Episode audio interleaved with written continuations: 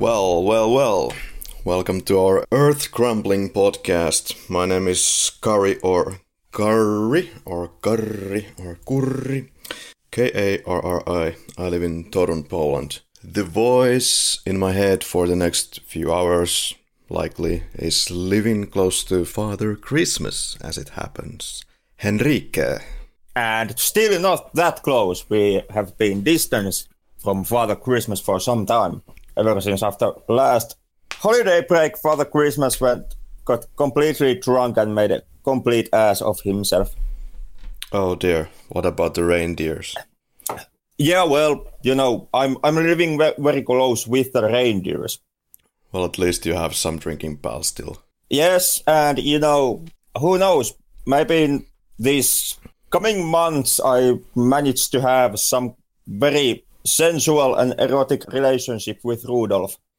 My goodness. Well, to continue on, um, since we're talking about drinking, uh, I was planning to get to the H2O drinking challenge head on.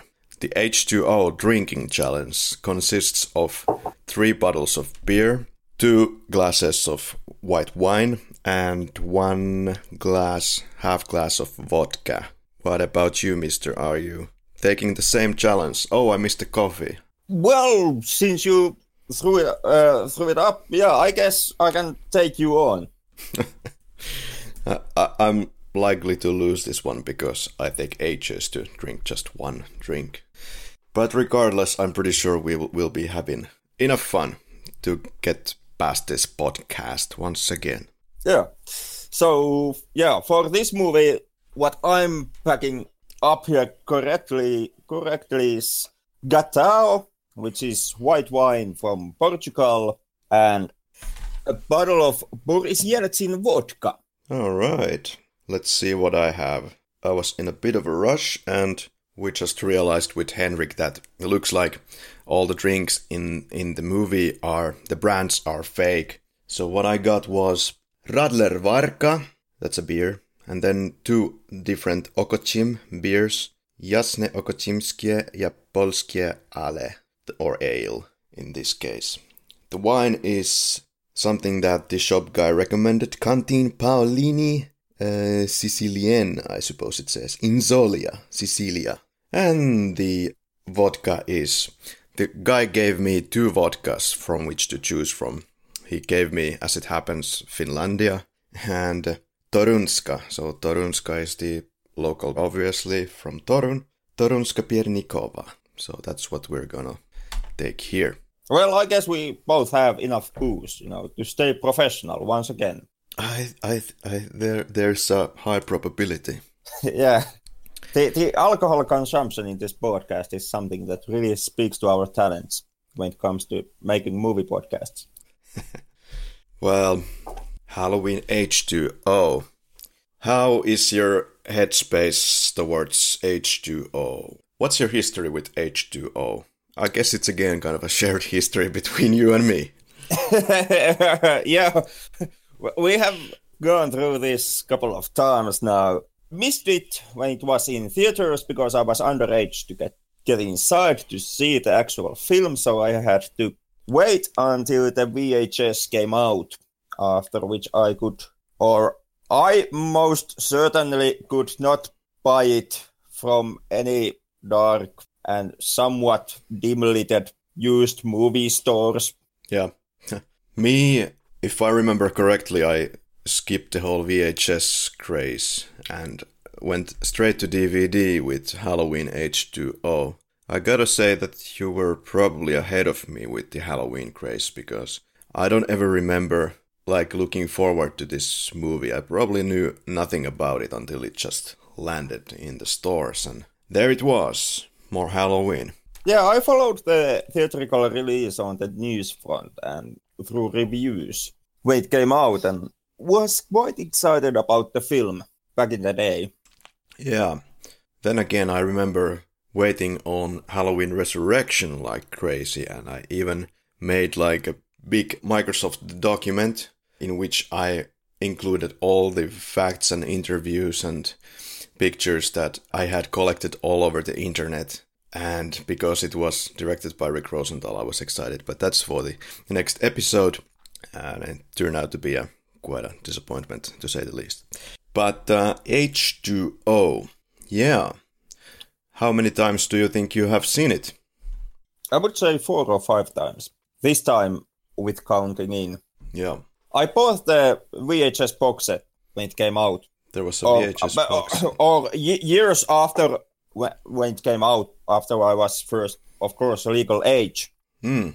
And with that, there was the there was the T-shirt, the official T-shirt, and then there was the film and Halloween three. So basically, buying the box set was how I first came into contact and seeing Halloween three. And let me guess, in this box set you had all the Halloweens except Halloween 6. No, it, it only had H2O and H20 and Halloween 3. Ah, I see. Because... Yeah, every, every other entry in the franchise in Finland had to be hunted down separately. Once again, using yeah. these smaller video stores as your guide map because the local distribution companies did not stack the film on themselves. Yeah, I remember it being a. It was pretty hard to find copies of these movies. What was the retailing company that was was Egmont somehow related to this? It it probably was related to Halloween H20. Yeah. And the previous entries came through Future Film. Right, yes. Yeah, I remember. And during the time when my Halloween mania was at its highest, I was of course hunting for Halloween 6. We somehow didn't manage to discuss this part in the previous episode, even though we discussed like everything else uh, you could possibly imagine.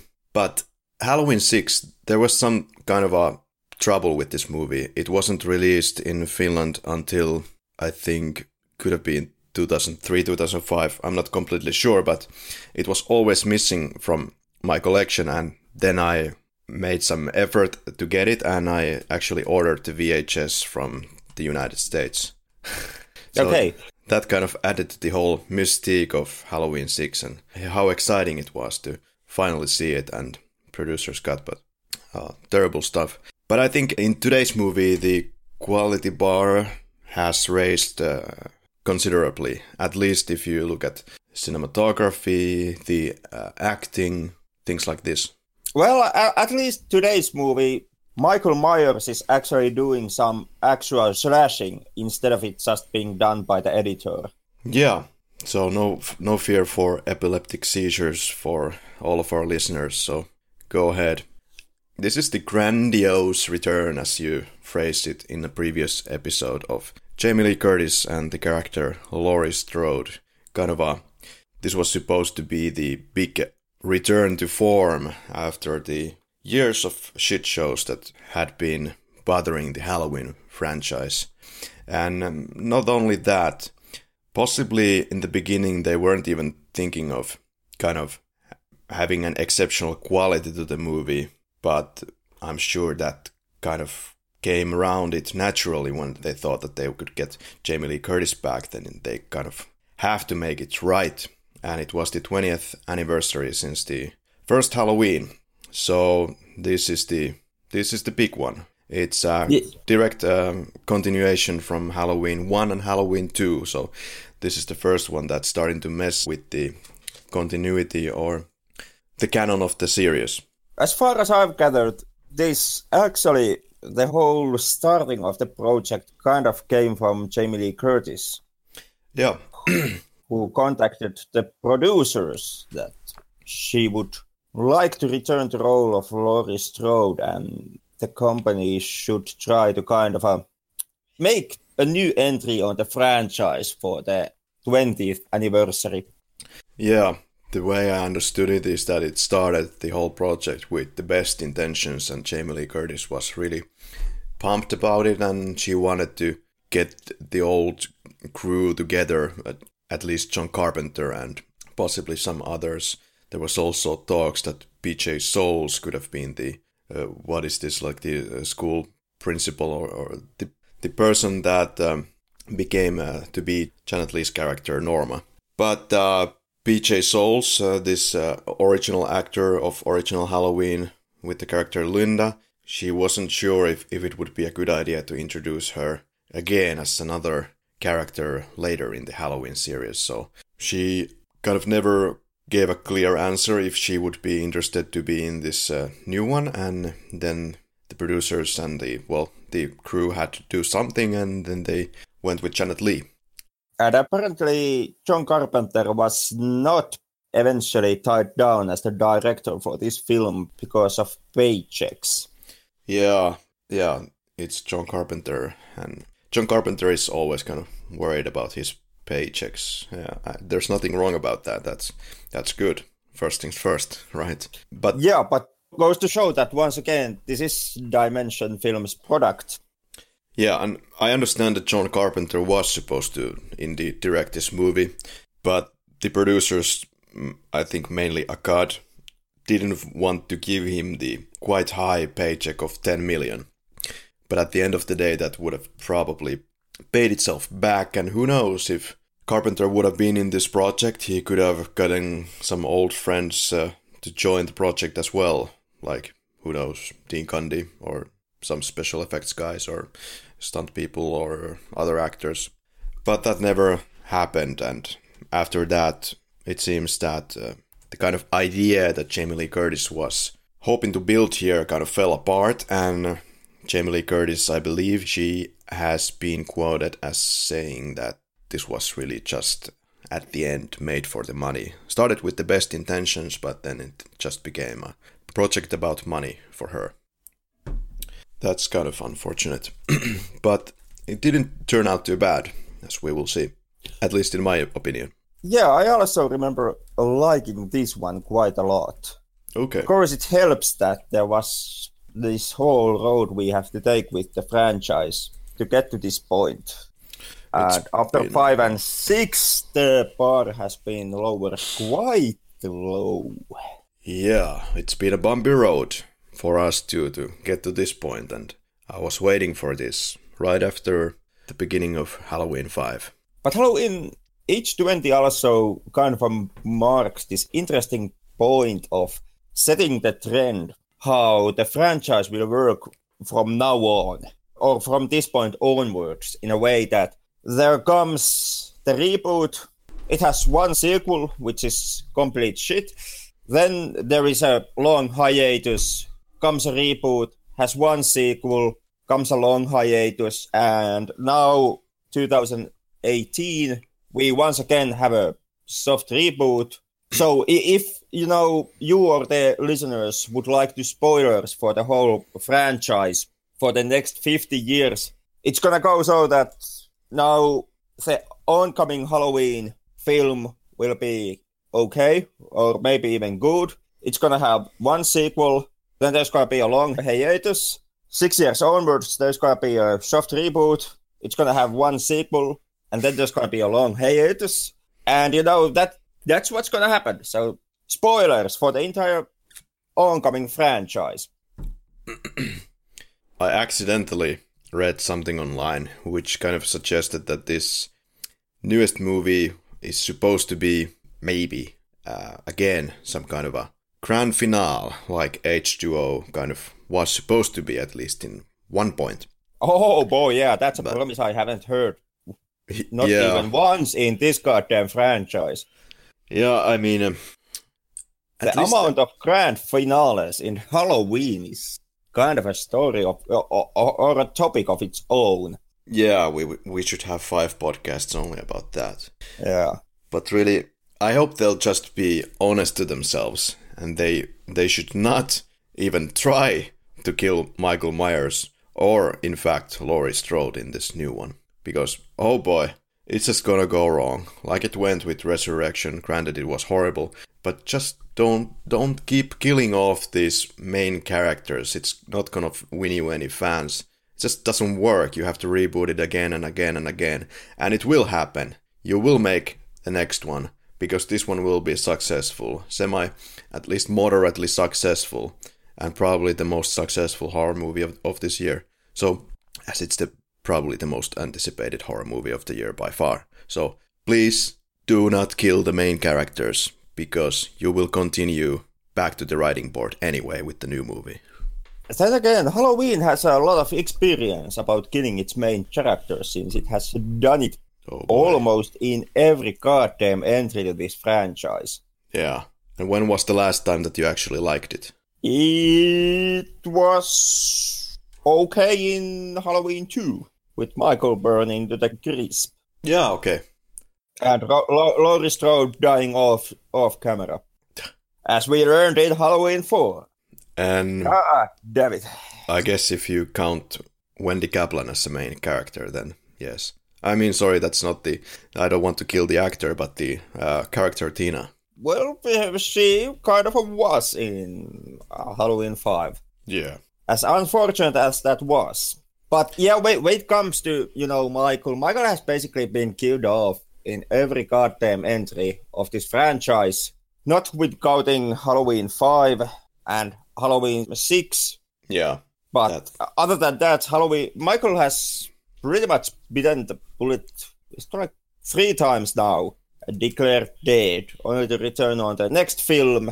Rory has been already killed once, only to make a return now at age 20. And well, yeah, Tina was killed in on her own right on Halloween 5.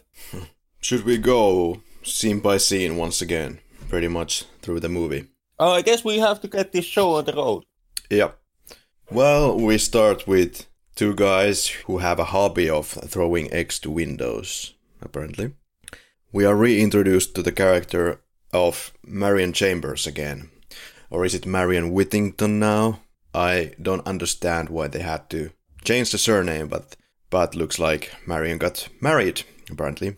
If you look at the script, there's uh, Pamela Whittington, and then Pamela Whittington became Marion Whittington, and Marion Chambers became Marion Whittington, something like that.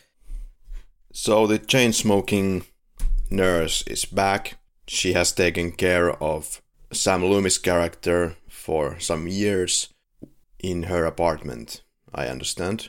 And somebody has now broken into this home. And who could it be? Might be Mikey Myers. Well, my money is on Joseph Gordon-Levitt as the culprit. Well, yeah, it's kind of a shared break in because Joseph Gordon-Levitt steals uh, three beers, which is why we have three beers here in the recording studios. Granted, he's never actually shown drinking any of those beers. So Yeah. there, there goes your drinking challenge right off the bat. Yeah, well, You are drinking more than Joseph Gordon-Levitt in this film. Well, this story doesn't tell how many did he drink before he got the ice skate to his face. You know, could have been just just an accident, Drunken accident. drunken accident. or, or then after all those years in uh, all those years on the third rock from the sun, he once again kept his eyes closed. This scene features the mask, or one of the masks, that was produced for Halloween 6, actually.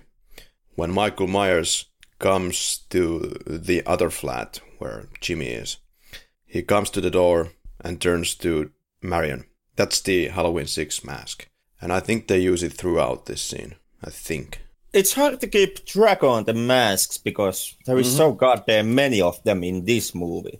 Yeah, it's a pretty curious shit show with the masks again. I'm wondering why they had to use Halloween 6 mask here. Maybe they t- still didn't produce the mask that they wanted to introduce in this one. Uh, They I had one in prop storage and something had to do with it. Yeah. I mean, Halloween 4, the mask was designed for the head of George P. Wilbur. Then again, George P. Wilbur came back on Halloween 6 to reprise his role. And uh, I think it's a little bit huge, the mask. I think the guy's head is quite huge. So perhaps because of this reason, they again had to change the mask. and uh, this time the actor of Michael Myers is Chris Durand. He was nicknamed Shapey by Jamie Lee Curtis when, when working on Halloween H2O. What do you think about the performance of Shapey? I think it's better than maybe the per- performances in Halloween 5 and Halloween 6. I agree. I agree. There, there is some kind of um, perhaps cat-like quality back there again, or some kind of a robotic movement, kind of very assured, very determined movement in this character. When you see his head turn around rapidly when the police sirens are coming to the vicinity and Michael is in the house. I like that. It's really subtle. These small little things. I think he's doing a pretty good job in these certain aspects, but then again, he's doing a shit show of an aspect in other parts, and we'll get to that later. We have opening title scene, but it's again without the pumpkin. I wonder why they don't want to use the pumpkin. I mean, that would have been a really great throwback to the original films, but just no. Among some of these newspaper clips that you see on the wall, I believe one of them or some of them were supposed to be kind of explaining to you what happened to uh, the Danielle Harris character, Jamie Lloyd, because the original script actually did not ignore 4, 5, and 6. It tried to glue them all together, and actually, in the final film, you see one photo that has scissors and some blood. I believe that could have been a reference to Halloween 5 and the Rachel character's death. What do you think? At what point did you see that image? Well, it's somewhere uh, halfway between this uh, credit sequence. Okay. Yeah. Could be. I most likely then have missed it. However, something that I won't miss is the whole Thorn trilogy, which is now being taken out of canon by this film. I can completely understand why they removed the so-called Thorn trilogy out of the picture because if they would keep it in the serious timeline then I mean well you could do that but the, and you could kind of keep it on the down low you can keep it in the background so that only the hardcore fans can notice it and uh, that it would not confuse the average Halloween fan or the horror fan but even still if you would include that then there it just gets overly complicated, and I can see why they would not want to do that. And uh, it was the director's choice. Steve Miner said that we're going to cut this Thorn stuff out, and uh, it was a um, choice that wasn't agreed by everyone. It wasn't agreed on by all the fans, but in the end, perhaps it was the right choice because it it would get too com- complicated and convoluted and confusing. Not only that, but it was on its own right completely stupid. Yeah. So you know, good riddance from my part. Yeah, same here. And you noticed that uh, I gave a thumbs down to the entire Thorn trilogy, so it's not a big problem for me. Yeah, too bad for Halloween Four. Yeah, I don't have a problem with Halloween 4 so much. But um, even if you kept Halloween 4 there, then you have to explain all this stuff why Laurie Strode is alive again and all that kind of crap. But if you notice something here, I believe it was in Halloween 4, the script, where they said that Laurie Strode died in a car accident uh, along with her husband. Yep. Yeah, right. And here they're doing a kind of something different, only only now it was just a faked accident so that Laurie Strode could continue on living elsewhere without the baggage of Michael Myers. And the husband had nothing to do with the plan, since uh, in this continuity, Laurie Strode simply divorced her husband. Did she? There is a mention mentioning that from Laurie's kid, John, that oh, John's yes. father walked away. Yeah. Yeah, I wonder if it was Jimmy. Probably not. He was like a meth addict. Yeah. You know, it's hard to say, you know, who it was. We can only know who it wasn't, and it wasn't Ben Tramer. Yeah. In the script for H2O, this is a some kind of a early second draft. There, Michael Myers actually goes again to the graveyard to get the fake tombstone of Laurie Strode. And uh, in the same grave, actually, is supposed to be the real grave of Jamie Lloyd. Uh, it's really weird. But Michael Myers goes get this tombstone, and later Carrie Tate slash Laurie Strode finds this tombstone in her own bedroom. If you read the script, kind of the building blocks of it are pretty much the same, but the script movie is still a completely different movie, I would say. There are some similar characters. There is Carrie Tate, there is Molly, there is John. Then there are some friends of uh, John and Molly that have completely different names, and there's completely different events happening. Maybe we can go through the entire script right here and pretty much because it's kind of fascinating. So here are pretty much all the main differences of the script. Instead of the slit throat, Marion gets the knife into her skull and Michael cracks the skull. There's some actually pretty inventive deaths in this one. Then we're getting in this film also to the kitchen scene. There are some weird and kind of awkward dialogue, like Laurie says, Where are you going? to John. John replies, To the bathroom. Can I do that alone or do you want to watch? And Laurie responds, I thought you'd never ask. Then Carrie puts her arm around John, escorts him out of the kitchen, and John replies, You're twisted. And Laurie responds, I know. Most of the dialogue is terrible, and it was quite considerably improved and changed, I believe, by this Scream guy. Some extensive uh, rewrites was done by Kevin Williamson, or at least what they call touch ups. Yeah, he's the screenwriter, producer. He was involved in various areas of production. He wasn't credited in the movie, but he helped uh, in a lot of situations. He also came up with the terrible paramedic storyline that explained how Michael survived the ending. No wonder he's not credited. Yeah, there's that. And I didn't know this before I started my research for this episode. Uh, they actually filmed a day after the principal photography had ended, they actually filmed the flashback scenes of Halloween Resurrection, at least for some of the part, and later utilized it in the film's sequel about four years later. So, also the original working title for the film was Halloween 7 The Revenge of Laurie Strode. In the script that I read, uh, it's also having this title, but the Revenge of Laurie Strode part has been crossed out. uh, what a terrible, terrible title. Anyway, there are still, regardless of the rewrites, some terrible lines in this film. I do not like the line, Michael Myers. Yeah, right. I mean, they are overpronouncing, overusing him already in the first five minutes of the film.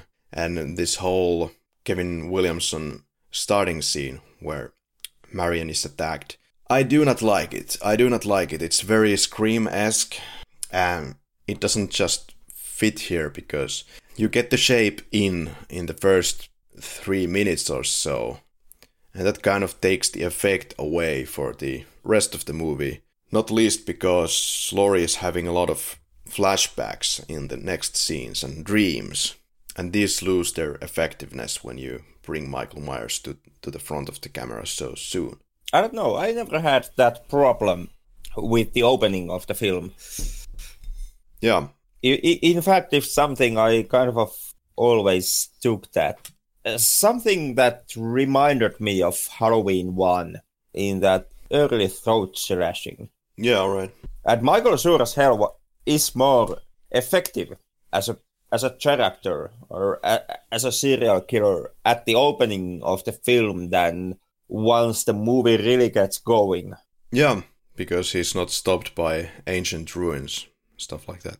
Yeah, and because you know he actually manages to kill someone at the beginning of this film. Not yeah. so much, you know, once Michael actually gets to the school grounds. Yeah, Michael is more effective here, more menacing, more straightforward. Whereas in I felt in just three years earlier in Halloween 6, he was just tumbling fool. Yeah, well, you know, in in Halloween six, Michael basically was reduced to just work as a tool for the cult. I just work here. Yeah. Yeah. Well, anyway, trying to shake that image off now. One interesting thing about the title sequence is also that they didn't use the original voice of Donald Pleasence as Sam Loomis in those throwback lines. Like, I met him 15 years ago. I, th- I was told there was nothing left. Then I started to think about it, like why they would not use the original dialogue, but um, there was something else that they did use. Yes, in the dream sequence in the beginning of Laurie Strode, Keri Tate, they have f- they have thrown in some film clips of the original Halloween when Laurie Strode is in in the. They were able to use that, but they weren't able to use the voice of Donald Pleasence. I think the reason is the same that I was thinking in the episode that we did for Halloween 1978. I think they don't anymore have the separate audio tracks for the movie, so they cannot separate the, probably the music from Donald Pleasence's voice. So they are all on top of each other. So it would be a mess to kind of separate them digitally, and it would, would be too much effort, and it probably wouldn't work anyway.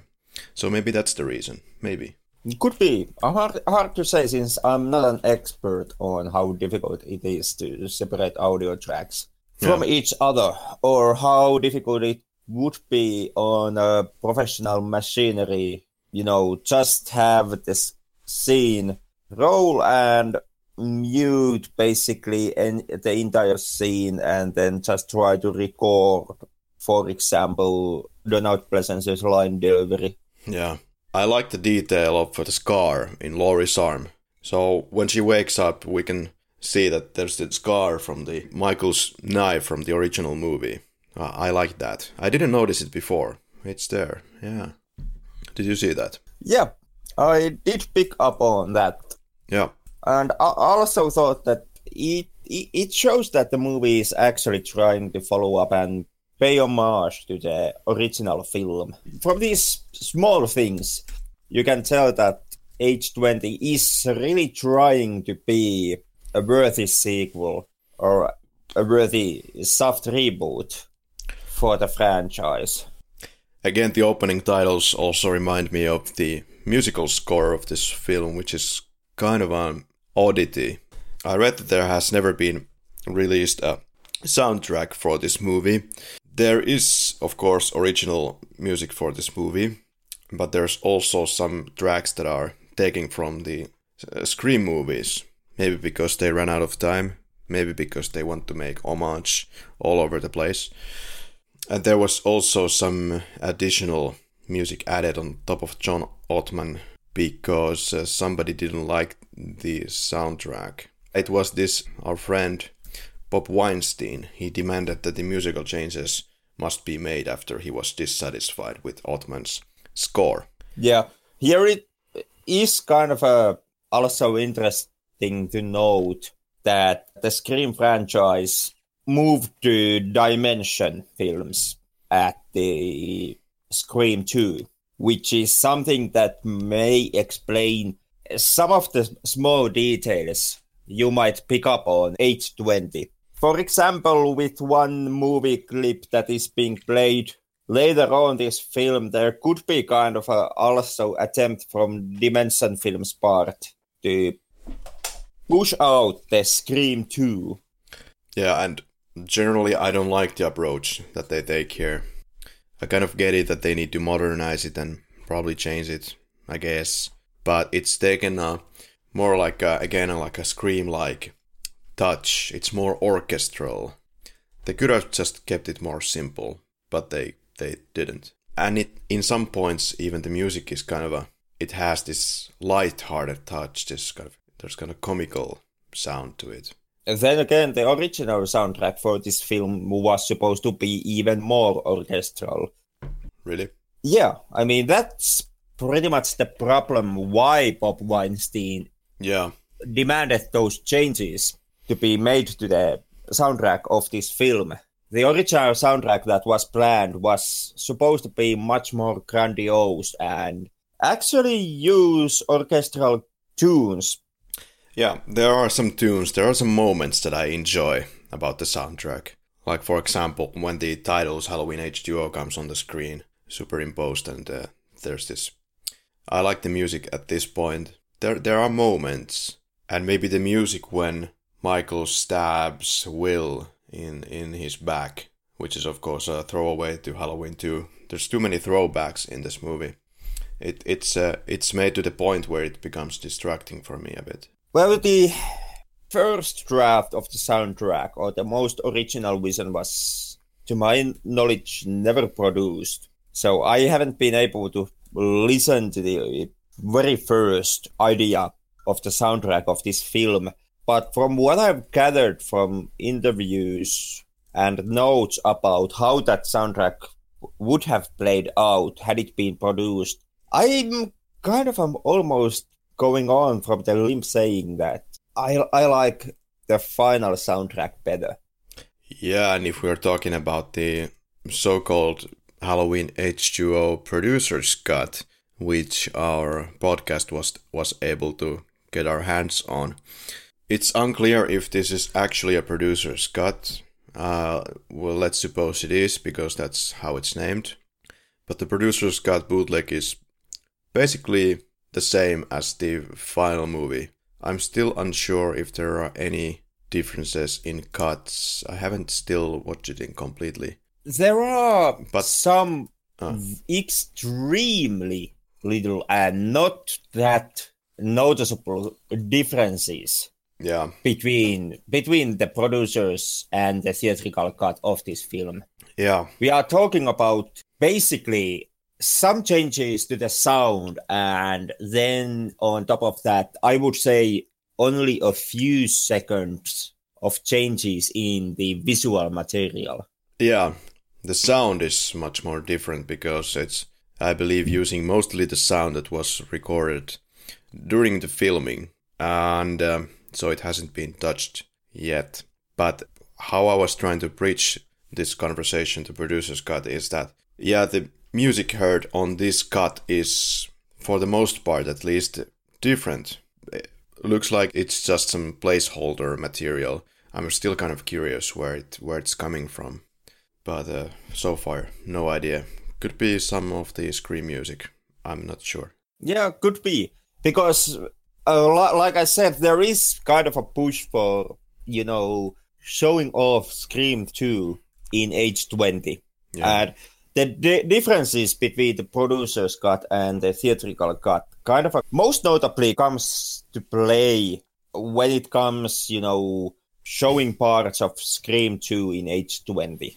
Like later on in the film, there is that one scene where we follow the two main girls in their room just before the school curator. Was he like a psychologist or something? He, he was something. But, anyways, you know, at the scene when Will Brennan character enters the two main girls' room, you can see the TV screen on the background. Do you wanna die tonight? Exactly that moment. And in the theatrical cut, those scenes are from Scream 2, while in producer's cut, they use clips from the film So I Married an Axe Murderer, which is old uh, comedy film from Mike Myers. Oh yeah, I read about this that they changed it to Scream 2 or, or Scream in post. But I haven't seen the original yet in the producer's cut. That's interesting.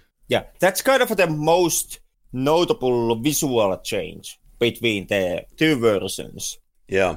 The director, Steve Miner, he originally wanted Jerry Goldsmith to do the soundtrack to be quite honest, I haven't been a huge fan of Goldsmith. There are some exceptions, some specific soundtracks like Alien, and then again, the I don't like the full Alien score. I like the parts of the score that they left in the movie.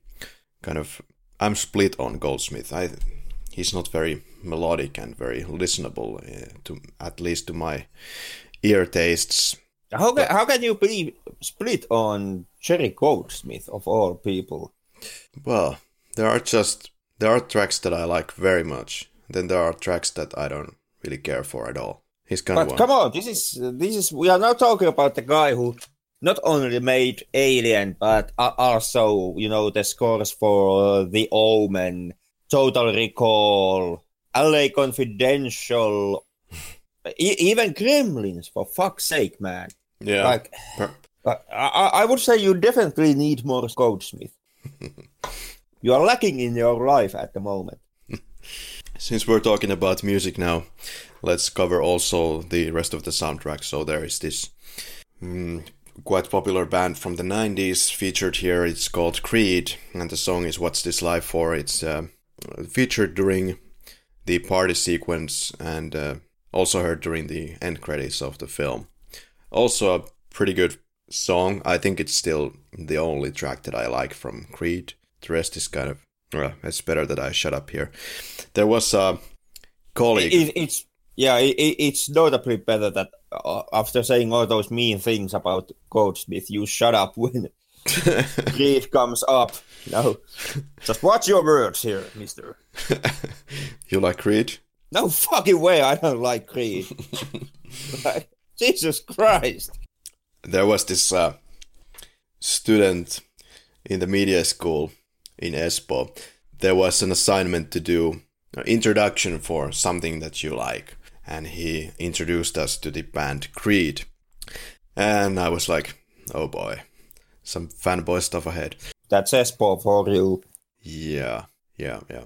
I tried to listen to a few of their albums and didn't get into that stuff. Yeah, I heard a rumor that Espoo was forward when people in Helsinki expelled all the Creed fans from amongst their midst.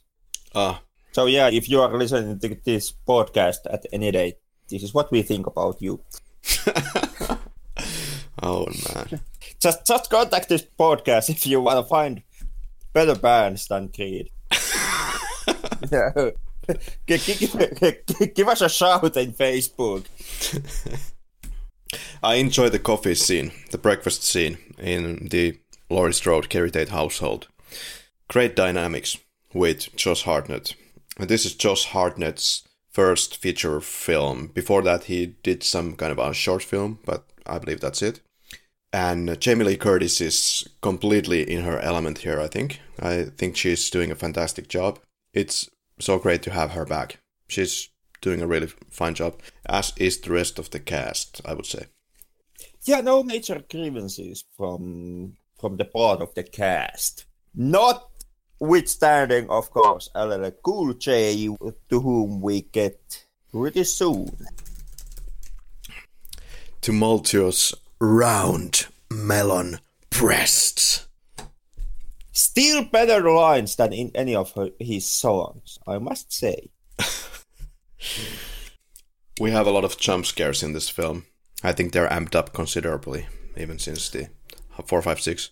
A lot. Yeah, this is this is this has most jump scares in this franchise up to this point. Yeah, even the title scenes can be jump scares. When the Halloween October 31st comes on screen, well, it's not a jump scare, but there's this creepy music in the background. So, so much for the subtlety that you have in Halloween of 1978. It's more, okay, there is no need to amplify the effect of the horror in Halloween 1978. It's just doing its thing on its own. Yeah, you can see that the teenage slasher craze was creeping into the franchise at this point. You're right. You're right. It's, it's a very 90s horror movie. Extremely 90s. Extremely. But basically, every character in this film has a jump scare upon their sleeve. I mean, every character ambushes someone else with a jump jump scare.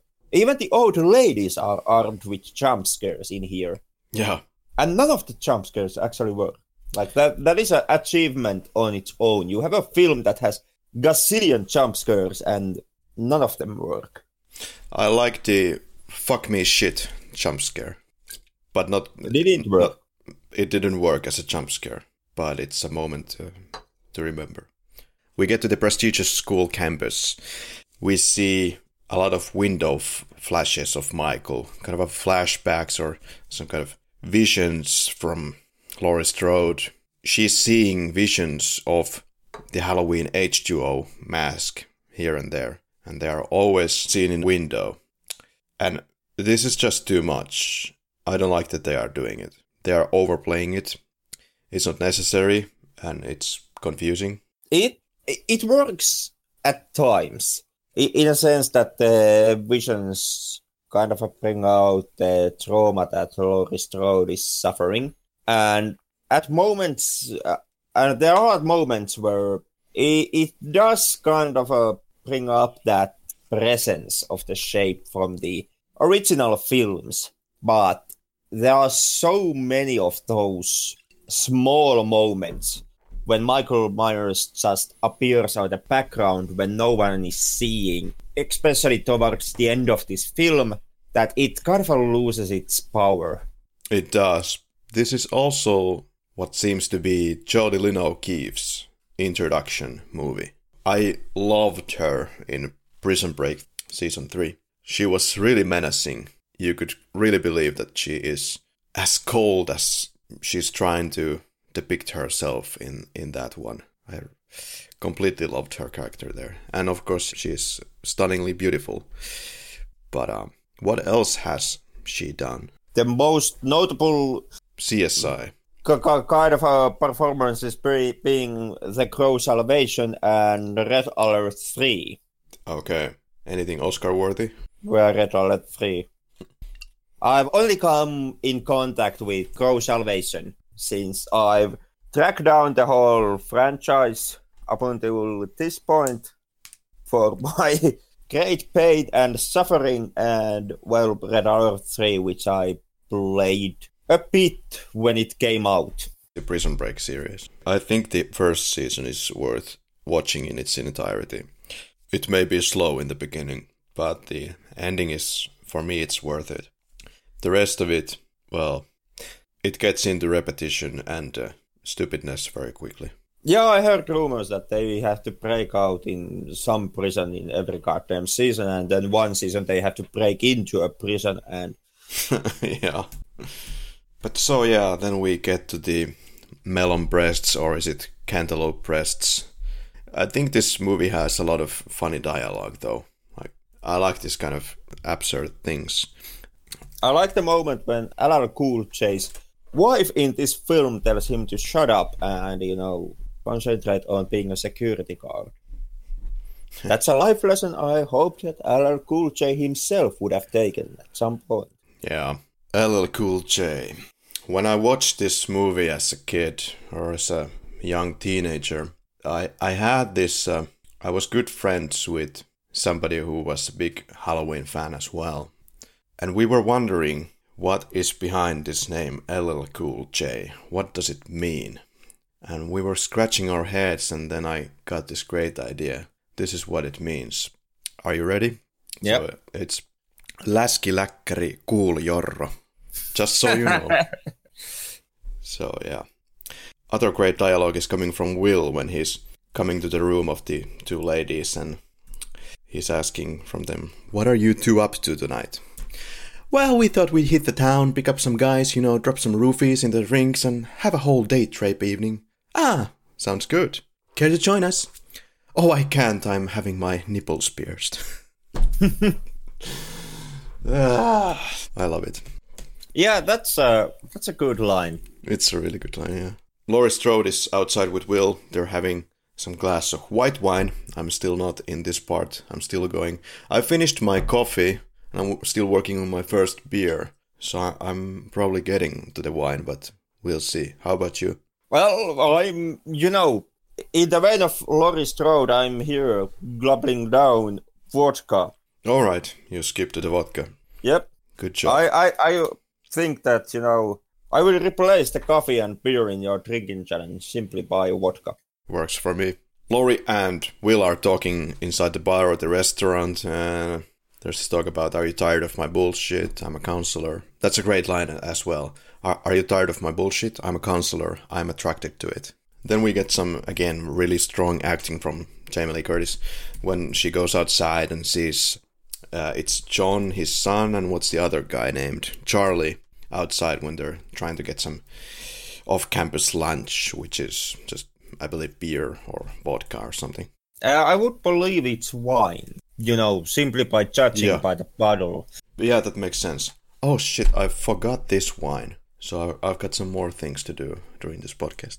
Yeah, you have some red wine to chuck down also. Oh my god. Now, if I could also find my corkscrew, which is kind of the problem in this movie as well. So, very strong acting. This is a great line as well. The delivery is fantastic.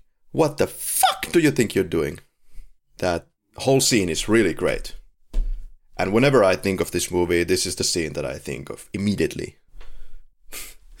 also, because when I was a teenager, I believe my friend went to the toilet, and then I had this habit that when anyone went to the toilet, I would just put the uh, disc on repeat. So you have this A and B part where you kind of repeat the disc, and then it would just uh, replay and replay and replay this. What the fuck do you think you're doing? What the fuck do you think you're doing? Yes, I'm not normal. Yeah, you have some problems, you know. I know, serious problems. Want to talk about the psycho reference? Well, for me, actually, I, I know a lot of people are against it, and I can kind of understand that, seeing how absolutely obvious it is.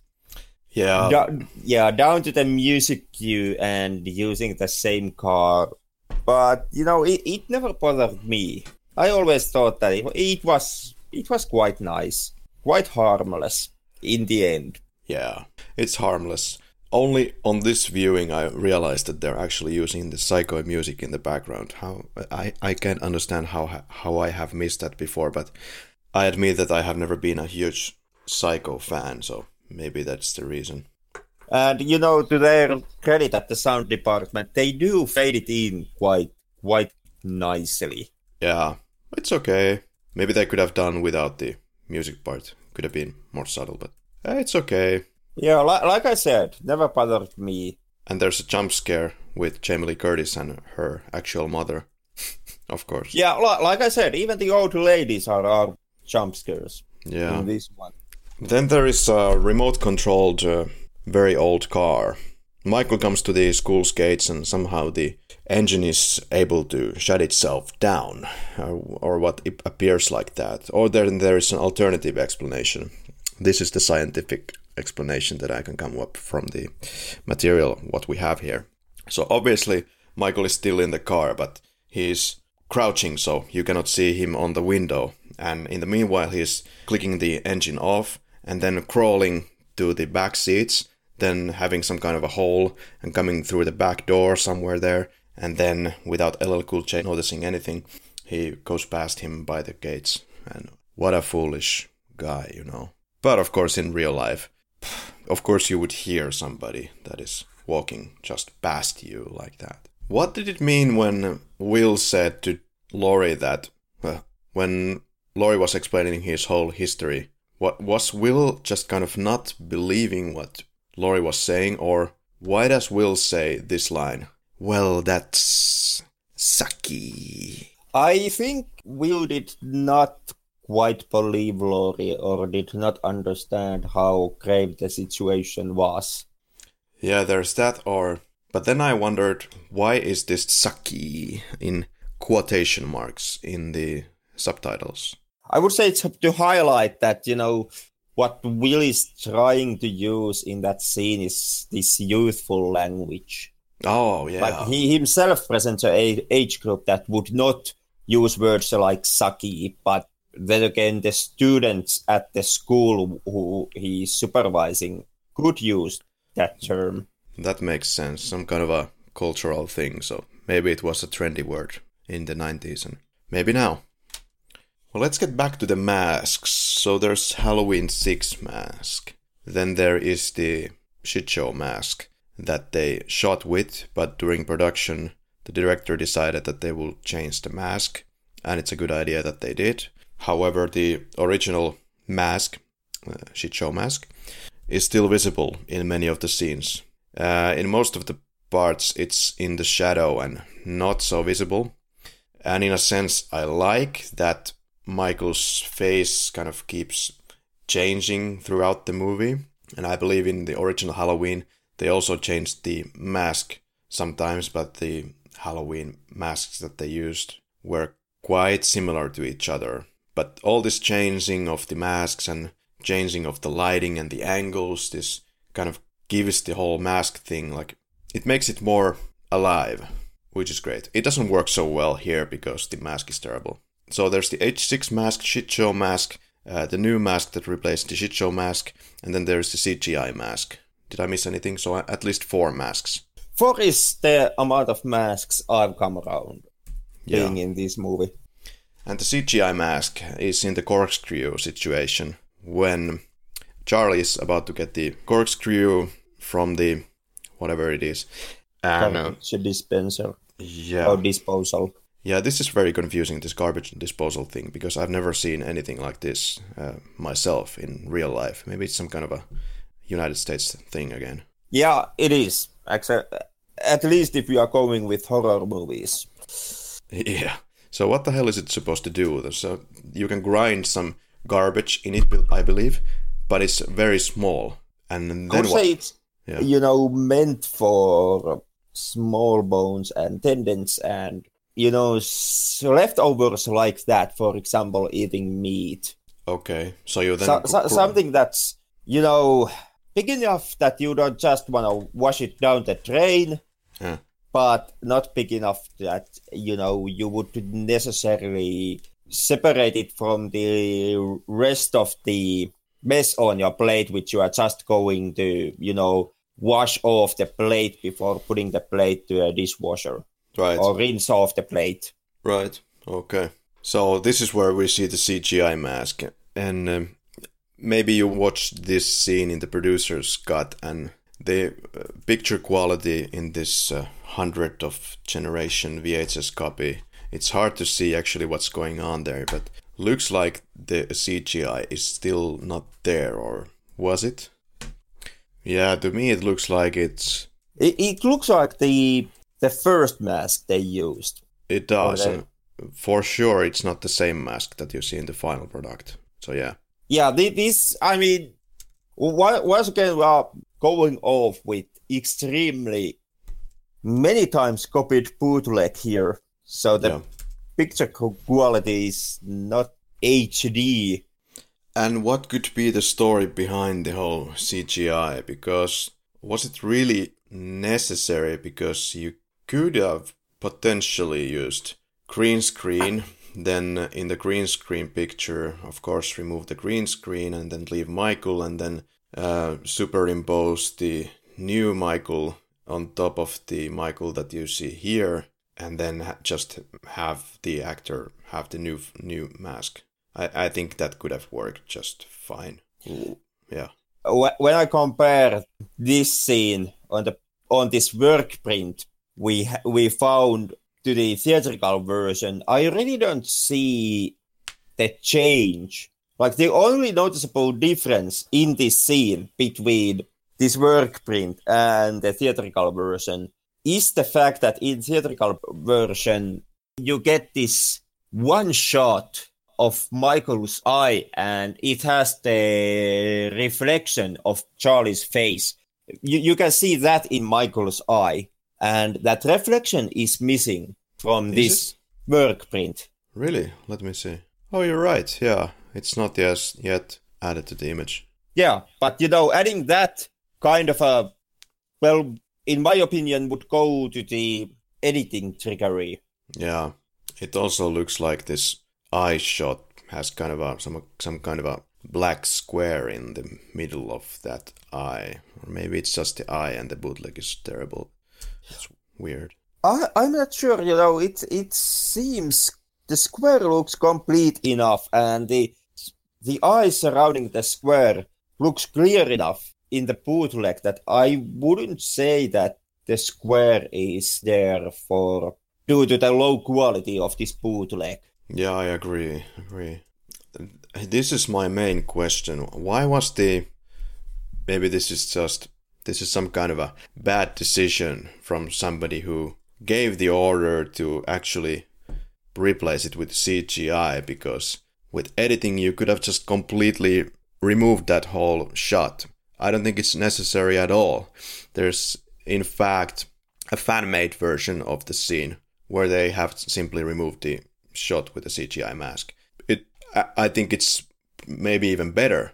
I mean, you get the moment when Charlie turns to Michael, you see Michael for a split second, then it cuts back to Charlie, then it would cut directly to the eye close up, and then continue on to the next scene. Perhaps they were thinking that it wouldn't work very well, like cinematography rules wise, because you don't show the face enough before you get the close up of the eye, but I didn't find that distracting at all. Even the final mask, like I said, the eyes can be seen too much through the mask, which is distracting, and they are not uh, putting the eyes enough, maybe perhaps to the shadow, to kind of hide it. In every other movie, it's harder to see Michael's eyes, especially in Halloween 6. You cannot see his eyes, I think, in any moment. That is, and the choice to show Michael's eyes so clearly here is kind of a surprising. Yeah.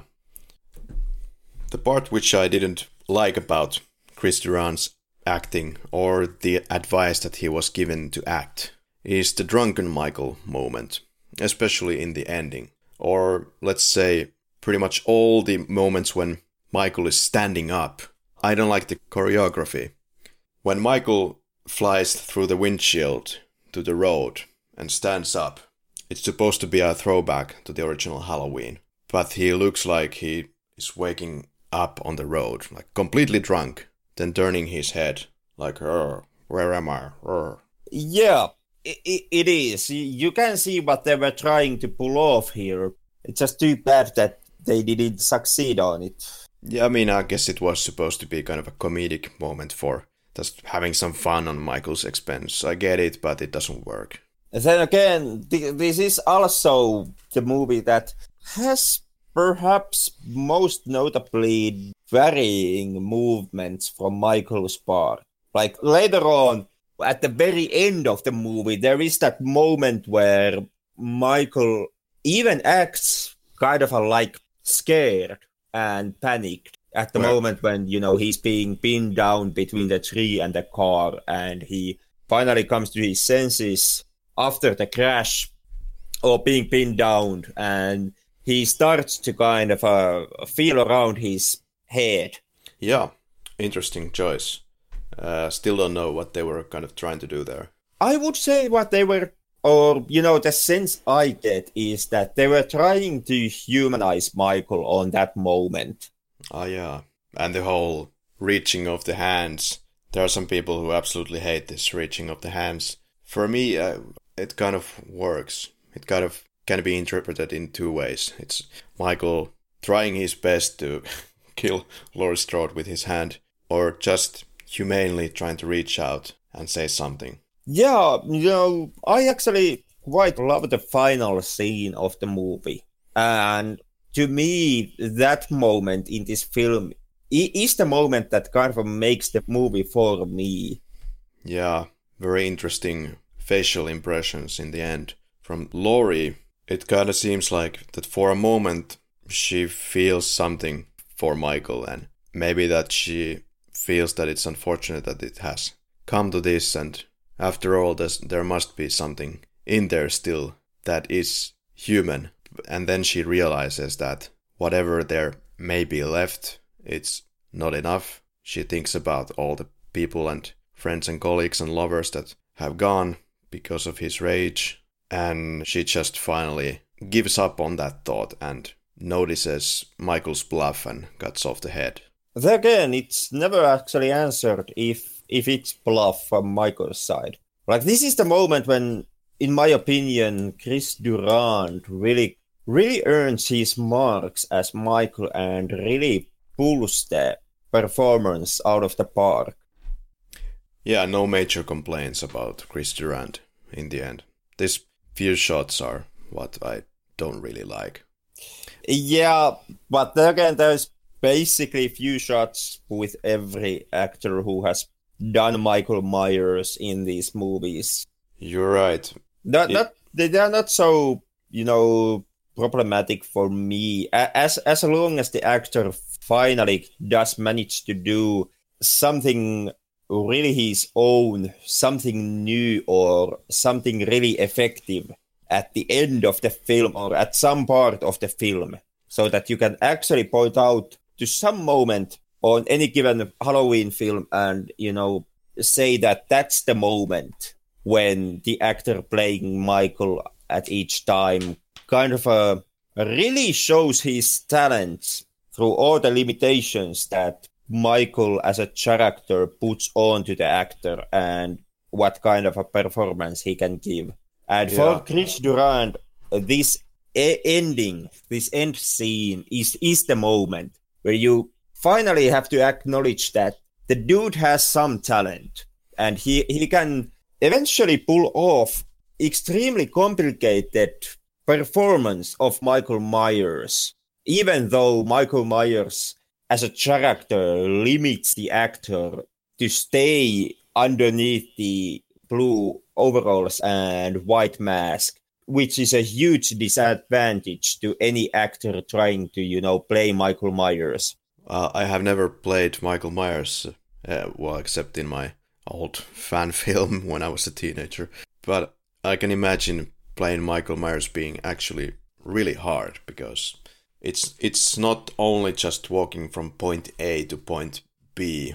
In some level, it's still you. It's it's just you, but just to be you in front of the camera, especially if you're not like an accomplished actor or even a stuntman, like it was the case for the original Michael Myers, Nick Castle. So yeah, and with Michael, it, it, it comes also to that that Michael himself in these movies has to be certain kind of character. Like you, he he has to be seen as strong, aggressive, menacing, cat-like. All, all these qualities that we tie to Michael Myers as a, as a character, and the actor playing Michael Myers has to bring those aspects to the surface, and at the same time he has to wear white mask, which completely removes your ability to use facial expressions at all. It limits your sight. And I have to tip my hat to, I, I would say, most of the actors that have played Michael Myers. Chris Durand is definitely one of the better Michael Myerses out there. Well, he, like I said, he manages to make the character more human on the last moment. I wonder if there were any Michael Myers actors that also were dancers. I would imagine that a dancer would have a pretty good clue and ability to play a role like this. The control of his muscles and sense of movement and all that. Then we got to the end credits after this, the most emotional scenes in the franchise. The credits end in the part where we commemorate Donald Pleasence except it's misspelled as Donald Placental Fluid. No, I'm kidding. But there, it, there should be an E, but there's an A at the end of the sense. So they didn't get it right here pretty much either. I wonder if they're trying to do that with the new one. I don't think so. They had their tries. Yeah, who knows? You know, maybe they try to fix it up after all these years, just so that Jason Blum can point himself and bring out to public like how he finally fixed something that uh, dimension films never could pull off. Yeah. Maybe that's the thing that you know explains the incredibly high imdb score that the film now has at the moment. All the critics are extremely flabbergasted by the fact that they finally managed to spell donald pleasence's name right at the end credits or at the dedication. Maybe they actually made a film that was somewhat even worth of putting that name in the credits. Like having the name as a commemorative thing in Halloween 6 seems like a joke. Seeing what the end product is, yeah, it does. And not even that funny of a joke. No, some random trivia. LL Cool J's line, comb your hair, was ad libbed, so some kind of ADR added to it inspired by Josh Hartnett's messy haircut. This line I thought was always kind of really weird. Like And then I had I used to wonder, okay, so the hair is messy. So did they actually make the haircut in all of those scenes messy, just so that LL Cool J can say, "Comb your hair"? So it was something that was added in post. This was Janet Leigh's first role in a feature film for 18 years. This came as a surprise to me as well. And her previous theatrical film was The Fog, which you love so much, as I heard, uh, which also starred her daughter Jamie Lee Curtis. I wonder if that has been, you know, embarrassing topic at the family Christmas dinner. Janet Leigh uh, complaining to her daughter how the daughter keeps dragging her into these not so good horror movies, and she Janet still is an actress who pulled off the role in Psycho. Yeah, this reminds me of what Jamie Lee Curtis said in one of those interviews, this very short five minute documentary clip. She said that this project came about like she was thinking to herself, well, I'm still in the business, I can get a job. I can get a job. That felt very much like she was only doing it for the money from the beginning. That that's kind of what I was reading in between the lines. I I think she kind of slipped it, I'm still an actor. I can still get a job. So let's do Halloween H2O. But uh, well, to her defense, I would also be surprised that I would still be able to get a job in films after showing up in the fog. yeah, I know you're the eternal fan, but hold, hold your horses. that, that, that that's why that I, w- I would think that Fog is a terrible film, but you know, just remind me why is John Carpenter such of a hot shit in horror movies? Uh, well, it's up to you. Could question that because John Carpenter is a mixed bag. He has some real nice gems, and for the most of it, maybe not so shiny objects. The rest of it. Yeah, that is true. That is true. Yeah. Uh, after all the dissing I give out to the fog and for that part to John Carpenter, even I admit that he has done extremely effective and extremely memorable films. Yeah, hey, during his career. We should add that it wasn't the only demand that John Carpenter had for directing this movie. He wanted 10 million and he wanted a three movie deal. And the Akkad said no. Interesting. But perhaps I, this was around I, the. I could, I could believe that it has been so that Akkad is ready to give him the three movie deal, and then John Carpenter also demands that there would be the, be a sequel to The Fog, and at that point, Akkad is like, "Get out of my fucking office!" yeah, we first make the sequel to The Fog, The Fog Two, and then we make Halloween H2O. Yeah, get out of here, John. You are drunk, and I never want to see you here again. well, I'm just a hippie capitalist, John. Before Josh Hartnett knew that Jamie Lee Curtis was involved, uh, Josh Hartnett wasn't sure if he wanted to even audition for this role, which is funny because it's his first movie, so maybe he didn't. yeah, at that point, Josh Hartnett was at top of his career, and he had so many opportunities to choose from. Definitely.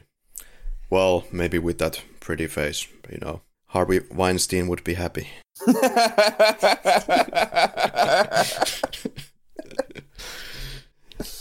but uh, but he was quoted as saying, "Josh Hartnett, Halloween Seven. Is that going straight to video or is that going straight to hell?" Perhaps the thing that I would also ask myself. This is the shortest Halloween movie of the series. Runtime 86 minutes. Also a plus on its own right. Chris Durand played a stunt double for the masked killer in Scream 2. There is a plethora of people related to the script. It was originally penned by Robert Zappia, and uh, it was planned to go, apparently, if we are to believe IMDb, it was planned to go to direct to video after the modest box office performance of Halloween 6. Uh, Zappia's original script was set in a fenced in boarding school, as does the finished film. However, Curtis expressed interest in returning to the series. Then uh, Kevin Williamson, who was coming off his blockbuster success with Scream, was asked by the Dimension Films to pen a treatment. When the WGA deemed that Williamson did not deserve writing credit on the screenplay, Dimension Films, hoping to market the film as from the creators of Scream, offered Zappia more money to share the writing credit. Zappia declined, and Williamson only possesses executive producer credit on the finished film. Director Steve Miner. Steve Miner has directed uh, Friday the 13th Part 2. Also, Part 3. Right. And yeah. the epic horror masterpiece Warlock, which he also did before, you know, jumping on age 20. Nothing special, his movies, that I, as far as I've seen. Well, many consider, you know, parts 2 and part 3 of the Friday the 13th franchise kind of a groundbreakers in the sense that part two is finally the film that gives you Jason Voorhees, and part three is considered by many to be the best entry in the Friday the thirteenth. Well, p- part three, yeah, we we can definitely give credit for Steve Miner for being part of the films that contributed a lot to the character and the character's development. First of all, the kind of birth of the actual character in part two, as he is known, and then part three given the mask. But yeah, part three is as is part two. They are both terribly slow. Nothing happens. People get killed. It's very simple horror. Very, very, very. Absolutely nothing happens in part three. He gets the mask. That's it. Well, that's kind of the case with Warlock also. Okay. It's also, you know, became a franchise and got two sequels because it happened to come out at a time when basically if you made a movie you get at least two sequels right away. Let's jump into the script once more. There was um, when williamson first was outlining halloween h2o he created the storyline in which strode faked her own death. And um, there was a specific retconning of the character's death in halloween 4 because in williamson's treatment there are scenes in the hillcrest uh, area and a student does a report on Michael Myers' killing spree, mentioning the death of Jamie, uh, with flashbacks to 4, 5, and 6 mentioned in the text. And then Carrie Laurie responds to hearing the student's report on the death of the daughter by going into a restroom and throwing up. Yeah. Some differences in the script. In this second draft that I read, there's a school custodian fiddling with a school bus engine around the campus, and Keri Tate, Laurie Strode, is giving him a hard time about that, complaining something about it taking too long or something. Then there is uh, the cops see the aftermath of Michael's attack on Marion and the apartment. Uh, the body of, body of Marion is, is shown. Uh, photos are taken of Jimmy's corpse in the same house. Uh, there's a disease called Myers, which is misspelled in the script throughout. It's M E Y E R-S when it should be M-Y-E-R-S. Also, I remember that in the Finnish subtitles it was misspelled for some reason. Cops investigate in the crime scene blood spatters, shoe stains. Uh, in place of LL Cool J, there's a girl character called Hattie. She will be killed during the script, of course. Kerry finds a tabloid with the headline Serial Killer Michael Myers Really Alien from Outer Space. Then there is Officer Carter. He sees a dream where his throat is slit by Michael, and then later on he gets actually killed. And some really weird, like concentrations of like why is this officer important? I'm not sure. Um, then there is a char- character called Eddie. It's a boyfriend of another character, Amy. I suppose these are supposed to be uh, Charlie and the Lyn O'Keefe character Eddie is killed with a meat cleaver. Then Amy is pushed through a window glass and stabbed with a piece of glass. Uh, Kerry is the one who sees the shape behind the gates of the academy during the classroom scene instead of Molly. Uh, the police is trying to track down information in a folder. This is the Marion Chambers, Marion Whittington, Pamela Whittington characters folder, which has an encrypted phone number to the Hillcrest Academy. The police tracks down Keri Tate at the academy. Kerry hears about the death of Amy. She is shocked. Uh, Michael kills a student in the pool in the campus, holds her head under the water, then stabs her, and she starts floating lifelessly in the water. Then there's a character called Linda, also a student, and gets her throat slit. Uh, John does a sick Halloween prank at the expense of Kerry or Laurie, there is a piece of dialogue that is so golden that we should go through it. Okay. Well, basically, John has the Michael Myers mask on. And then John, with the Michael Myers mask, is standing above Linda's lifeless body, knife raised high in the air, dripping blood. Then we got a shot on Carrie. Her legs buckle. She struggles to stay standing. Carrie screams, Michael, no! And then an even more bizarre sight. The shape starts to chuckle his shoulders bobbing up and down, bending over slightly at the waist. Linda's lifeless body starts trembling with laughter. The shape reaches up to his mask, pulls it off. It's John! John says, That was classic, imitating Carrie. Michael, no! That's pretty sick. Molly's thrown down from a bell tower with a rope around her neck. And yes, she dies in this treatment, in this neck breaking treatment. Will has been thrown into the oven, clothes ablaze. There's some pretty sick shit in the script. Uh, Laurie Strode's tombstone, as I mentioned, is in her bedroom. And in the end battle, John saves Carrie from a stab to the heart by shooting Michael. There's also a funny moment where Will shows his determination to stay with Laurie even after Laurie tells to Will that she is actually Laurie. John isn't too happy to learn in this script that actually his uncle is a serial killer, Michael Myers. So this is kind of a surprise for everyone. And uh, Will says, So you're really Michael Myers' sister? Carrie says, Yeah. Will says, Do we have to invite him to the wedding?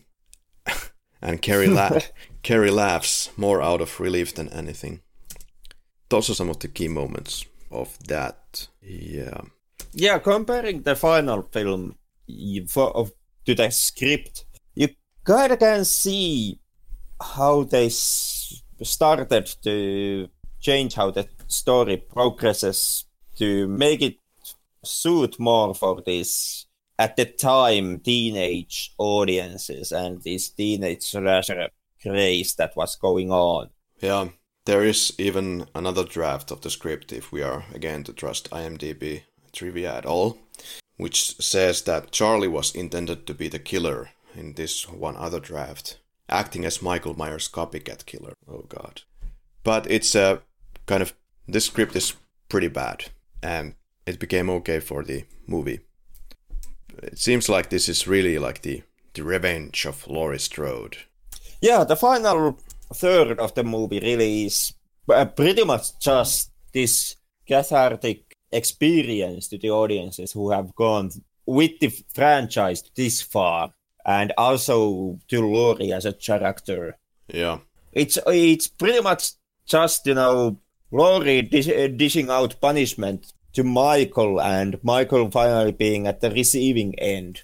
I have to say, well, we could put this into segments, this movie the first act ends at the moment when the character and the environment introductions are done and we're moving to the actual plot. So this, I would say, takes place somewhere when Laurie and John are outside of the campus and Laurie sees John outside and gives the car ride back to the campus. And this is pretty much where all the killings and stuff start to happen? Well, there has been the first kills at the very end of the film, which also shows Michael becoming aware about Laurie Strode's whereabouts. Sure. I would say that the first act kind of starts to go away, dissipate when there's the glass scene and Molly is looking outside of the window and sees Michael Myers. That's when the action starts happening. Let's say it's around there. The second act is pretty good. I like it nice character development. I have to say the third act of the movie is the most boring for me. I don't so much enjoy all the chase scenes. It's kind of run of the mill for me, nothing that we haven't exactly seen before. And many of the Michael Myers stuff is recycled from the past to commemorate Tip the Hat. Yeah, then again, you know, I never had any problem problems problems with it. Like I, I completely see where you're coming from, and I I fully agree on them reusing ideas and styles and I even agree with with the fact that the teenage slasher style here kind of hurts a bit the way how the third act plays out. Michael is less effective this time around. There is also something that is problematic with the setting. In the first and the second film, and pretty much all the other films, it was about this tight, small community in their respective houses. Now, what we have here is a school campus in California, so far away from Haddonfield. But but still its own community. Still its own community. I have trouble pinpointing what is the actual problem here, but maybe it's the fact that we cannot quite get and grasp the actual size and the environment of the campus in this film. Whereas in the first Halloween, as an example, it's very clear where stuff is happening. There's the Doyle's house, there's the Wallace house. That's our main area of interest in the third act and some of the second act. So we get really familiar with this. Yeah, but, this entry yeah. also kind of a plays off like a, like a locked room scenario compared to the first two, uh, or compared to the first film, which happened in a suburban area and which had all this openness of the town of Haddonfield that was around the houses where the film took place. And this one, on the other hand, takes place on on a limited area that has been gated off from the town and the community by the gates that surround the campus area. So in here you are kind of more in a locked space. It works to an extent. But like I said, you know, none of these things bother me that much. Yeah. Oh, with with all these caveats, I still find this quite enjoyable film, something that goes past fast. It's easy to watch. You can yeah. every now and then put it in and you know spend that 80 minutes and it, it, it doesn't feel that long of a time investment. Time goes fast when you are watching this one, unlike maybe the previous two entries on this franchise. Yeah, it does. The pacing is pretty good. It's shot well and it's actually lit pretty well. The cinematography guy is now Daryn Okada. Yeah, he has worked a lot with Steve Miner. Again, he like in Halloween 4, the cinematography is done by a guy with uh, similar credits to his name, I would say. So a lot of comedies and a lot of TV. So completely different lighting there. Comedies have like a more of a flat and more bright lighting, obviously. I think where people with the lighting shine the best are, funnily enough, horror movies where there is less light to be used. There you actually get to play a lot with the mood and atmosphere. But that that said, it would be interesting to see like a combination, like, to see a romantic comedy with spooky lighting. I I would say it has been done. I just can't get the name of the film to my mind at the moment. Oh, there again, you know, if you want to see a movie that blends in romance and horror, I would say Coppola's Dragula hmm. is something worth checking out. So, Halloween H2O is the seventh film in the series. It's pronounced in English usually H2O. As my understanding goes, the H stands for age, as in how old are you? So, Halloween is 20 at this point so thus H20 or H2O. But it's also the chemical short for water. In this case, of course, the O is an actual O, not zero. And in Finnish, when you say it has the chemical short, it sounds different than if you would say H20. Well, so this caused a bit of a confusion for some rental services some thought that it was H2O as the chemical short. I can understand the confusion. And this is kind of the part of the story how we got to know each other, Henrik and me, because I was looking at uh, Henrik's uh, review on the website that he was writing on before, and during the proofreading process, well, it was transferred to H2O as the chemical short. So H2O in Finnish. That's pretty much I already told the story. Yeah, it caused quite, a commotion between the two of us at the moment, uh, or back at the moment. I, I don't have a copy of the email you sent me, you know, after you found out about that goof on the website, but. Darn. yeah, I, I complained to the website about this horrible spelling mistake, so. And then I got in talks with Henrik, and it was clear then that it was not a mistake on Henrik's part. It, it, it always helps a lot to point the accusing finger to the site admin. Do you remember who, who that guy was? Do you have any idea? I I never even learned his name. It, it was like it was working for your site, the Vitoinen Entertainment and Network, so that we never met face to face. We only dealt with each other on that site through emails. I think after almost 15 years, I think that guy deserves Halloween H2O as a gift for his contributions for this podcast. Maybe we should try to, you know, find him out through Reddit or something like that. Yeah, we should. I remember that during those years, so many things, so many more things happened to happen inside one single year. One single year was a big event in itself. Nowadays, I feel like I'm not being half as productive, even if I wanted to. The age is catching up on me, I guess. I would say it's more the pressure from the society. It's the societal pressure which is catching up on you. Back in those days, you know, we were young and we were kids, and as long as we showed up at school, everything was cool, and society expected nothing from us that except that you know we passed the math exam. But today, you know, you have to pay rent and buy your own food and pay electricity and all that nonsense. So of course, you know that all takes time from ma- making movie podcasts or running internet websites. Yeah, I kind of started this podcast also kind of believing that it would be somewhat easy to make a podcast, well, in comparison to a podcast or a video show.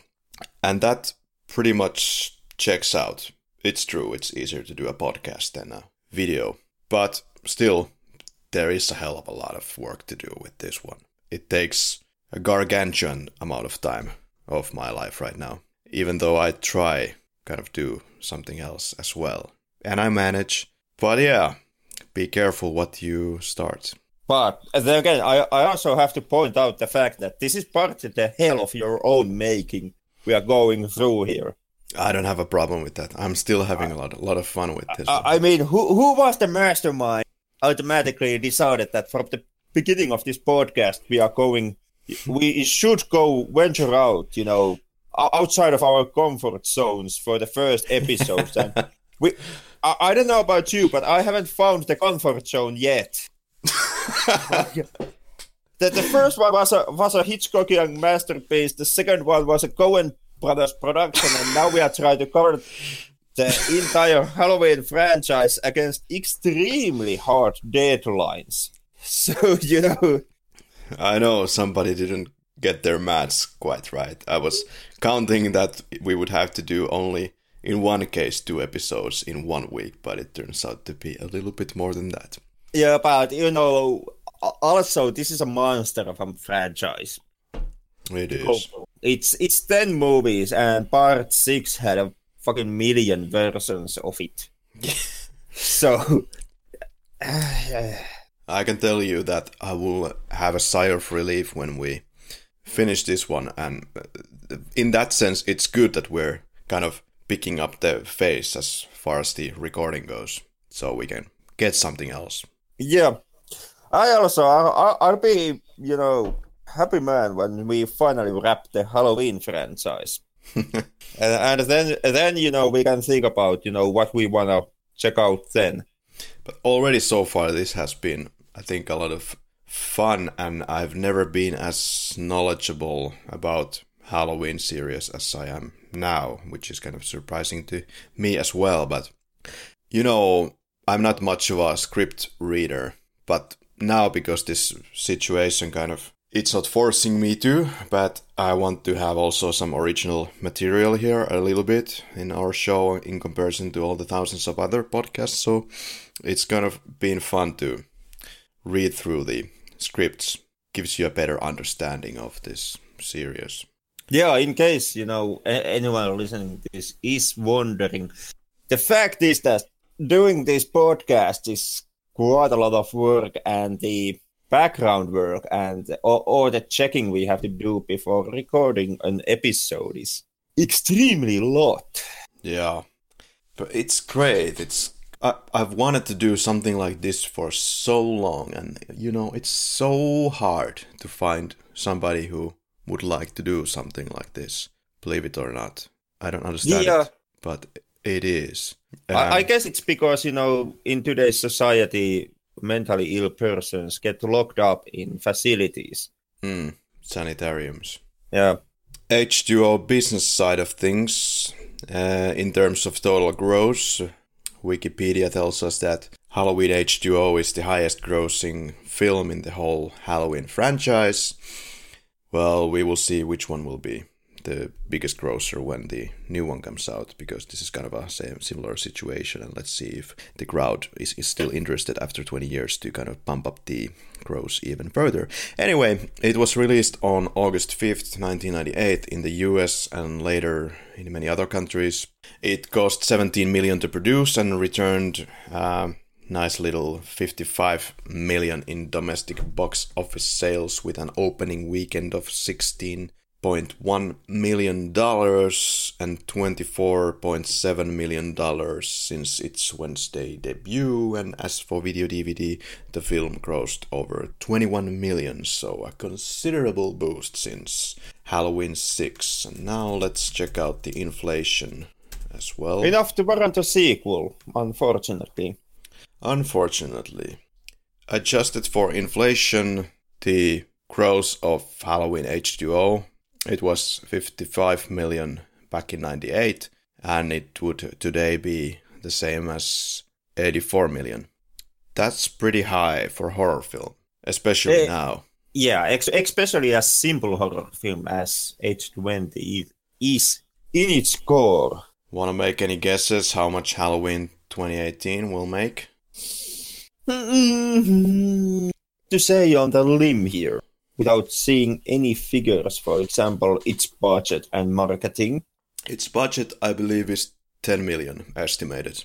Okay, so basically, once again, one of these lower Blumhouse features, or you know, the average average Blumhouse budget. If you want to keep it simple, I'm not sure if you need so many millions, so it could be actually a good thing. And it was shot only in was it three weeks, so similar to the original Halloween. Okay. Seeing that it is from Blumhouse, there is going to be it's gonna be plus because Blumhouse is on rise amongst horror fans at the moment as a quality production house. There is an indie director attached to the project and it has returning cast to lure in more of the fans of the franchise. What not know, you know, where I dared to put how much it is good pull off. It's I, I would say it's it's not gonna be as big of a case case as was the paranormal activity film. Yeah. So it, it it's not gonna rake those kind of millions.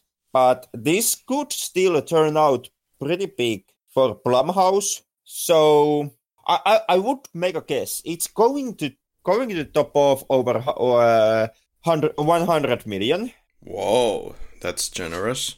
Yeah, it, it could go. Well, it depends on how much the franchise has a pulling power at this point. Because, you know, the older horror crowd is most likely going to be excited about a new theatrical release for a Halloween film, but is there enough of those? And how tempting this franchise is to the younger crowd of horror fans. But then again, Halloween is a legendary franchise. It it could go over 200 million. I, I would say over 200 million, maybe 220 total after all. It's really spectacular if it even goes over 100 million. That usually doesn't happen for a horror movie. As far as I know, my stats about these things, but I will be very, I would say, generous here and say that it will, since there's already been something like this, that is Halloween H2O in its idea, in a way, I will say, I think I'm being generous here. Let's say it, it will rake $72 million in the box office. Okay. That it would still be quite a good pull off. Yeah. We'll see. What about the opening weekend? That's harder. I, I'm bad at estimating such things. I'll just, I'll just throw something. Uh, 28 million. Maybe that's a little low. Let's say 32. Maybe you know I should put my total in somewhere 120, 150 million. That's At epic. I hope it succeeds though. at which point you know I I could see that hard to say about opening weekend. Yep. Really hard to say about opening weekend. Yep. I, I don't know. You know, maybe it would have to rake in something like 60 or 70 million. But I I don't believe it can pull that off. Me neither. Yeah. Maybe I'm with you on the opening weekend box office take. Yeah. That's good. Uh, the critical response and the premiere. Uh, Rot- Rotten Tomatoes Halloween H2O received an approval rating of uh, only 51% on the internet review aggregator Rotten Tomatoes, based on 57 reviews. The general consensus being, quote, Halloween H2O is the best of the many sequels, yet still pales in comparison to the original Halloween, end quote. And the audiences polled by CinemaScore gave the film an average grade of B minus and on an A plus to F scale. Why do you think this movie is so split in the middle in the reviews? Or why is it so in the middle? If you go by the IMDb score at least, you can see that Halloween 6 is rated as high as 5 out of 10, whereas Halloween H2O stands around 5.7.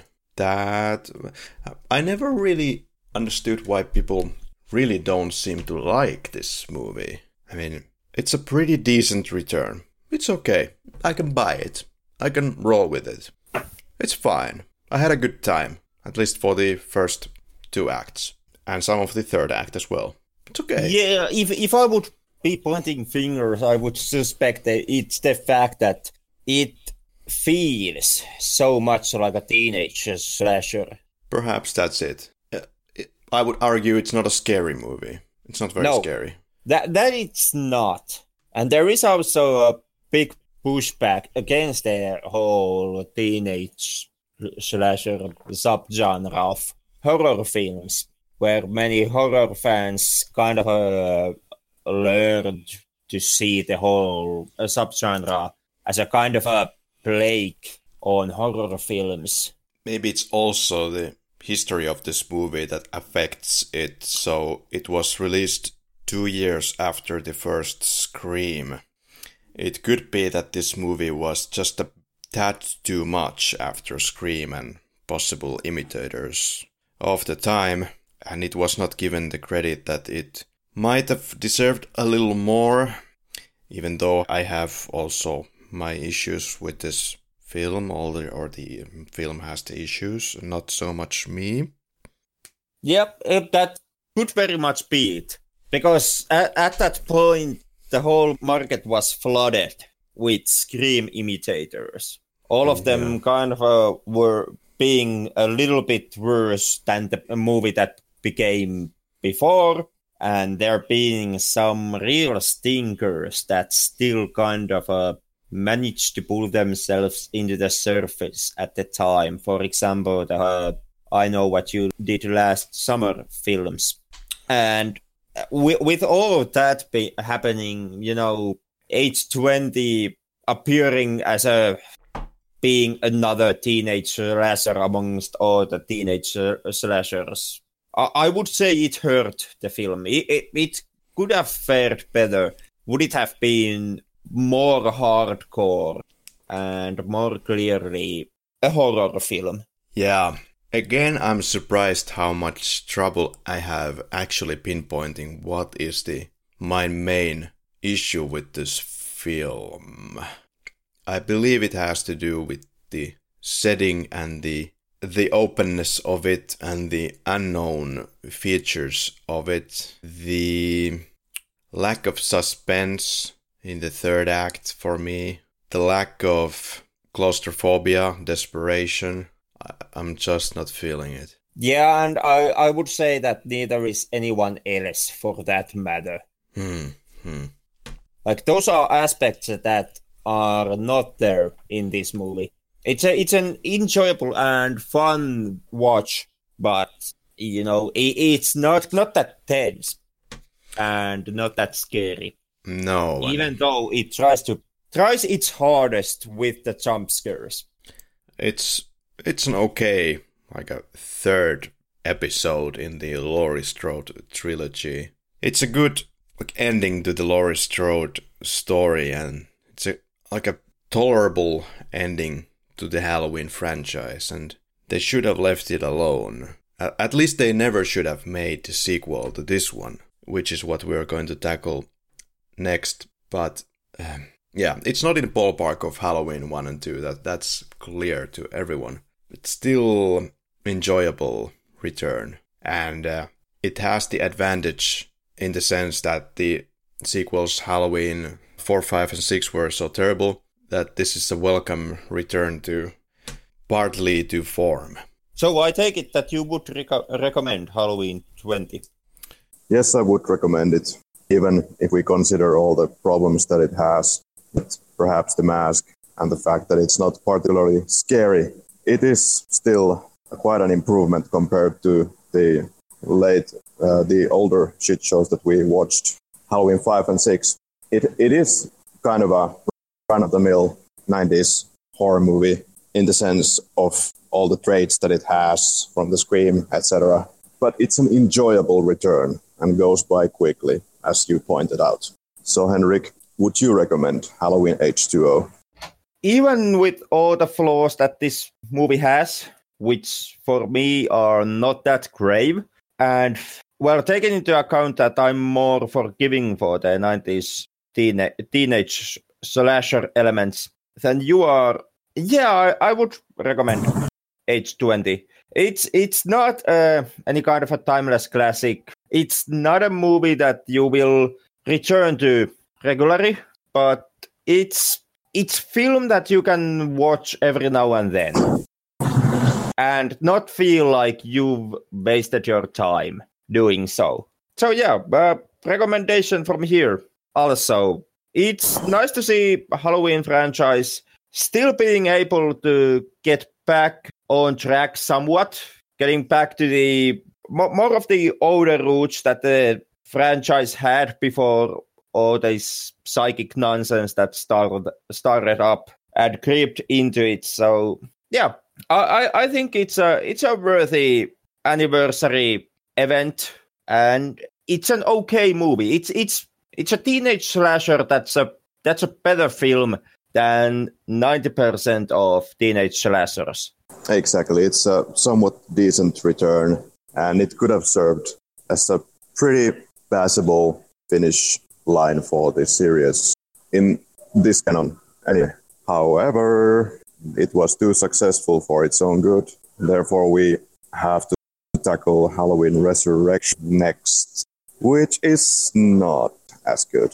No, Resurrection is actually a case example on what Halloween 20 years later could have been had no one had any interest in making a good movie or any understanding on what they were doing when they were shooting this film. how was your Halloween H2O challenge? Did you finish all the drinks that you set out to drink? I have to, uh, for my, my shame, I have to confess that I actually fall behind Laurie Strode when it ca- came to all, all that wine consumption. I, I just you know can't chuck down a full glass of white Chardonnay that fast. Yeah, it's the same for me. I'm even worse than you. I was barely able to finish one and a half beers, but I have to give it for Laurie Strode. She wins this round. She she Good o- win, wins the round fl- with, with flying colors. Yeah, good old alcoholic you. well, next time, Halloween Resurrection. We will see you then, and uh, it has to be done. Hope you will still join us, and maybe we can find some redeeming qualities in this gem with our good friend Busta Rhymes. But we'll have to check that one out. Yeah, at, at this point, it's already become a commitment that you just have to keep. Indeed. It's over soon, guys. It's over soon. But until next week, bye bye. Bye.